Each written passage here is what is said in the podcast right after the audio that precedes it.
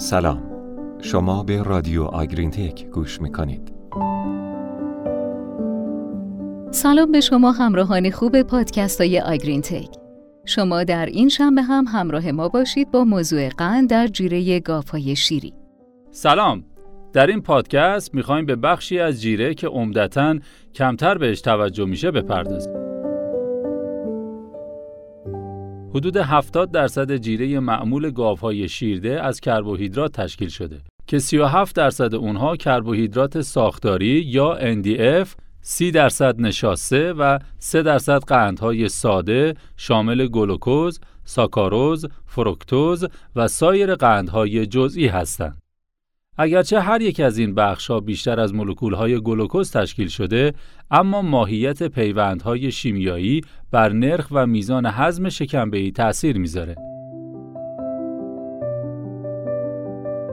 حدود 45 تا 60 درصد NDF 50 تا 60 درصد نشاسته و 100 درصد قند در شکمبه تخمیر میشن و میزان این تخمیر به ترتیب از آهسته تا سریعه. به نظر می‌رسه انرژی موجود برای میکروارگانیسم های شکمبه که به سرعت از طریق قندها تهیه میشه در برخی شرایط مفیده. تغذیه بیش از حد نشاسته و یا کمبود NDF می‌تونه باعث کاهش پهاش شکمبه، هضم فیبر و چربی شیر بشه. افزودن قند به جیره به عنوان جایگزین نشاسته حتی اگر قندها با سرعت بیشتری نسبت به نشاسته تخمیر بشن خطر کاهش پهاش شکمبه و چربی شیر رو بالا نمی‌بره و اگر جیره دارای پروتئین قابل تجزیه کافی باشه ممکنه قابلیت هضم NDF رو افزایش بده و باعث افزایش مصرف ماده خشک بشه.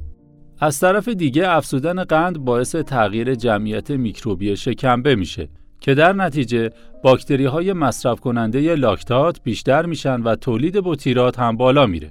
همچنین باکتری های مصرف کننده لاکتات با مصرف لاکتات که مهمترین عامل کاهنده پهاش شکمبه است باعث حفظ پهاش شکمبه میشن. در نتیجه غلظت چربی شیر اغلب با تغذیه قندها افزایش پیدا می‌کنه اما تولید چربی شیر بسته به تولید شیر ممکنه متفاوت باشه. همینطور افزودن منابع مایع قند مثل ملاس به جیره می‌تونه به کاهش جداسازی بر علیه ذرات بزرگ کمک کنه. این مسئله یک مزیت بالقوه است. به ویژه هنگامی که جیره ماده خشک بیش از 50 درصد و یا بیش از 10 درصد ذرات در علک بالایی پنسیلوانیا داشته باشه. علاوه بر این قند حاصل از ملاس گاهی اوقات برای افزایش خوشخوراکی استفاده میشه. رادیو آگرین تک حالا سوالی که مطرح میشه اینه که منابع قند قابل استفاده در جیره گافای شیری چیا هستند؟ غلظت قندهای اکثر علوفه ها به ویژه سیلوها نسبتاً کمه. علوفه های تازه مانند مرتا و یونجه غلظت قند بالاتری نسبت به سیلو دارند چون در حین سیلو کردن توسط میکروب ها تخمیر نشدن مثلا یونجه تازه 8.5 درصد و یونجه انباری 6 درصد قند دارند در حالی که سیروی یونجه و ذرت به ترتیب فقط دو و یک درصد قند داره. محصولات جانبی مختلف حاصل از فراوری مواد غذایی مثل توفاله چغندر قند، توفاله مرکبات، مواد زائد نانوایی و آب و غیره غلظت متوسطی از قند دارند. توفاله چغندر قند 14 درصد و ضایعات نانوایی 11 درصد قند دارند. توفاله مرکبات هم حدود 26.5 درصد قند داره که می‌تونه به عنوان منبع قند در جیره گافای شیری استفاده بشه. ملاس و آب پنیر دو ماده رایج مورد استفاده که بیشترین غلظت قند رو دارن. ملاس 55 و آب پنیر 75 درصد قند دارند. مایعات تجاری دارای قند مختلف احتمالاً حاوی یک یا هر دوی این مواد هستند. قند اصلی ملاس ساکاروزه در حالی که قند آب پنیر لاکتوزه. هر کدام از این دو محصول به تجهیزات خاص نگهداری و جابجایی نیاز دارند. اما جابجایی هر دوتا در زمستان می‌تونه چالش برانگیز باشه. ملاس محصولی پایدارتر از آب پنیره از آب پنیر باید خیلی سریع استفاده شه مگر اینکه دارای ماده نگهدارنده باشه.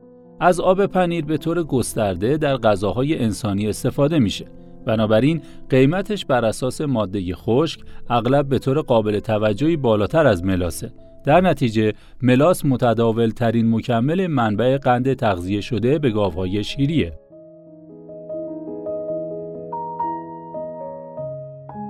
مکمل قند باید در حدود 2.5 درصد جیره مصرف بشه و نباید از 5 درصد ماده خشک جیره تجاوز کنه.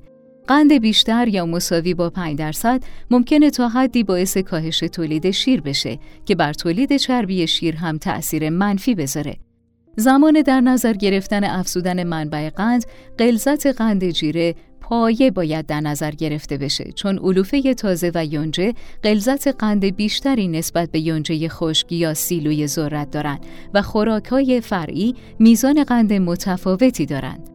برای رسیدن به بهترین نتیجه زمان تغذیه مکمل قند، جیره باید فیبر علوفه‌ای کافی یعنی 19 تا 21 درصد، سطح نشاسته متوسط به میزان 25 درصد یا غلظت کربوهیدرات غیر فیبری کمتر از 40 درصد داشته باشه و اندازه قطعات علوفه مناسب باشه.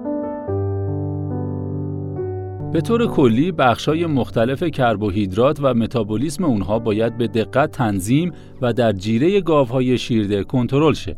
تغذیه قند اضافه صرف نظر از منبع بین دو تا 5 درصد ماده خشک ممکنه منجر به بهبود کارایی خوراک و عملکرد دام شه و هزینه افزودن قند به جیره غذایی باید کنترل شه. با توجه به اینکه ممکنه هزینه انرژی حاصل از قند بیشتر از منابع نشاسته‌ای باشه اما واکنش حیوانات ممکنه هزینه های اضافی رو جبران کنه. بنابراین زمان افزودن چنین موادی درآمد بیشتر از هزینه خوراک رو کنترل کنید تا هم درآمد و هم هزینه در نظر گرفته بشن.